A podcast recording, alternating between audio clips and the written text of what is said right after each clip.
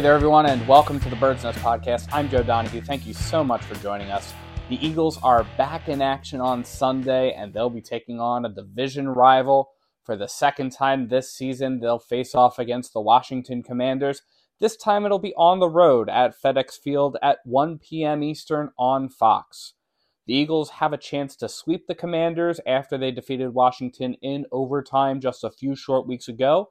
But division matchups are weird and they can cause all kinds of crazy things to happen just because of the intense rivalry that exists between two divisional teams who have to face off against each other multiple times in a season.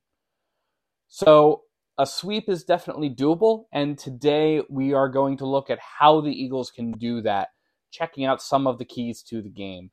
And we're going to start actually with time of possession and clock management. And this was actually something that played a big factor into why the Eagles went into overtime.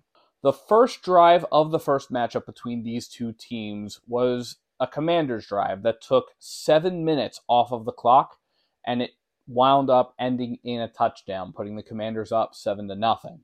The Eagles did match the touchdown on the next drive, but the Eagles did lose the time of possession battle in the entire game.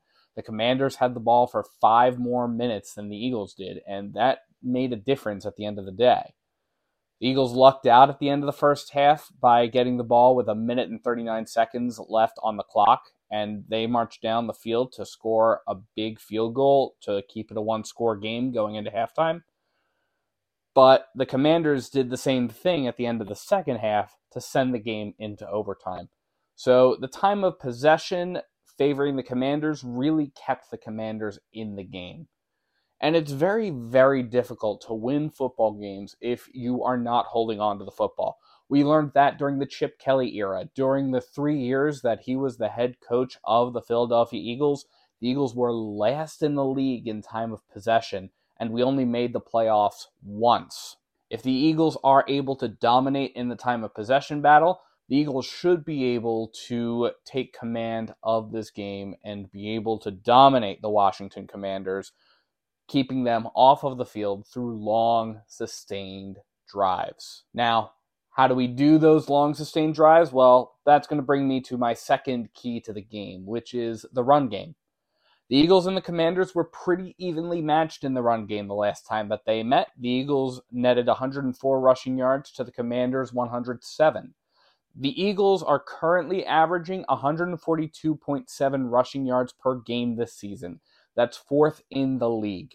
The Commanders, meanwhile, they're averaging 86.1 rushing yards per game. That's 29th in the league and they're going up against an Eagles defense that is significantly improved from last season, where they were middle of the pack in terms of run defense. The Eagles defense is now first in the league in terms of rushing yards per game allowed at 62.9 yards through seven weeks. Going into their matchup against the Miami Dolphins, the Miami Dolphins were first in the league at 181.8 yards per game.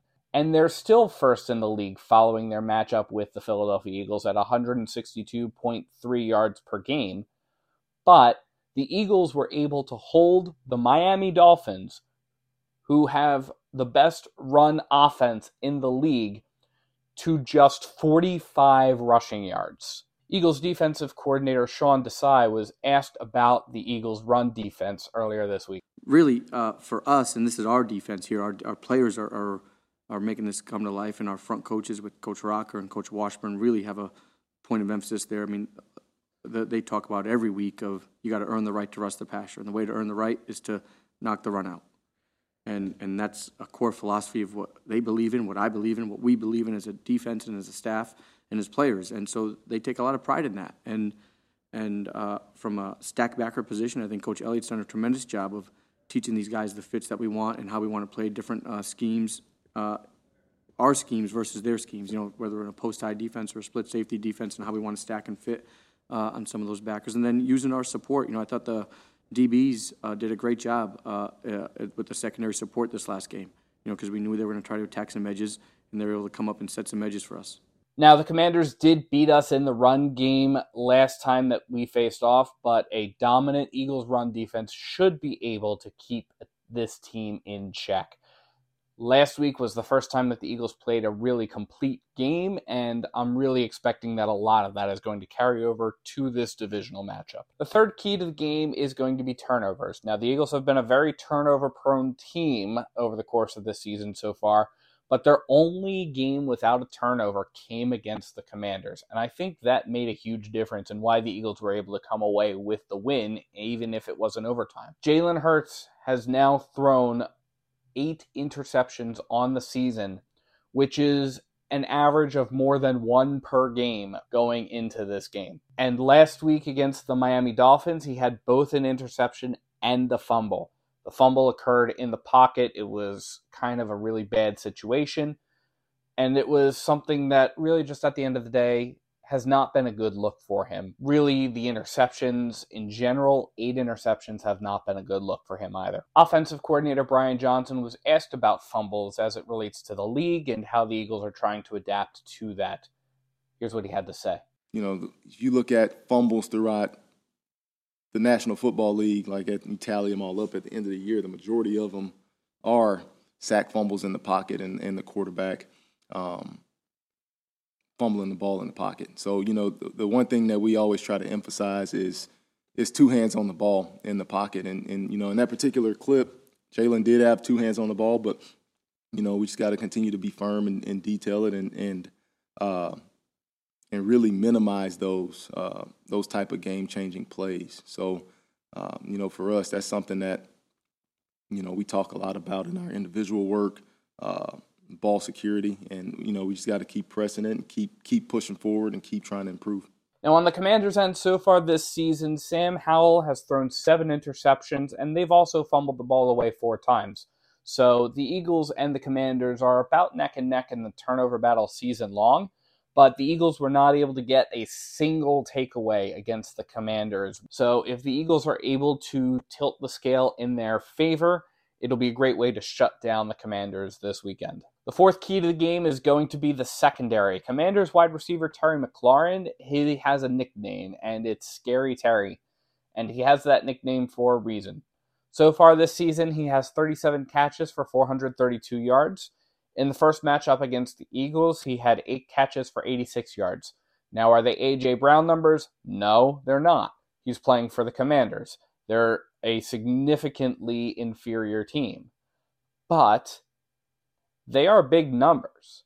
And the Commanders' number two, Curtis Samuel, has seven catches for 51 yards in the first matchup. The Eagles' secondary so far this season has allowed 227.4 passing yards. That's 18th in the league. Now, admittedly, the Eagles' secondary has been banged up, and the team did bring in some reinforcements this week. They traded with the Tennessee Titans for their safety, Kevin Byard. Byard was a stud for the Titans. So far this season, he has 47 combined tackles, including 30 solo. He also has a fumble recovery. And the Titans fan base continues to be disappointed that the team seems to be selling a whole bunch of their key players to the Philadelphia Eagles. Byard is expected to have an impact in Sunday's game, undoubtedly. Terrell Edmunds was part of the trade to the Titans. So we'll see how everything winds up panning out. Nick Sirianni found out about the trade with all of the other reporters on Monday. It was a pretty funny moment if you want to go back and check out the press conference that he held. But he was asked on Wednesday about what he thought about Byard, and here's what he had to say. I've had a lot of uh, just watching him as a player, uh, being on the other sideline of him um, when he was in Tennessee and, and I was in Indy. So obviously, as a player, um, have a lot of respect there. And then also know the the people. I know some people in the building at, at Tennessee, and, and they can say more good things about him. Um, very high praise as a player, very high praise as a person, very high play, praise as a as a leader. And so we know we're we're not only getting a good person, we're getting a good, pardon me, a good player, but also a good person, and and that's exciting because um, you know, when you get the right people in here, that they're going to be able to handle the ups and downs of the season. And so, really excited about that. Um, we'll be out in the field today, so we'll be able to, you know, uh, obviously with walkthrough, but hear him communicate and all those different things today, and see how he's picking up the the defense. Now, the fifth key to the game is going to be the quarterback matchup. Jalen Hurts, the last time that he faced off against Sam Howell, went 25 for 37 in the passing game for 319 yards and two touchdowns. He also ran nine times for 34 yards. Meanwhile, Sam Howell was 29 for 41 in the passing game for 290 yards and a touchdown.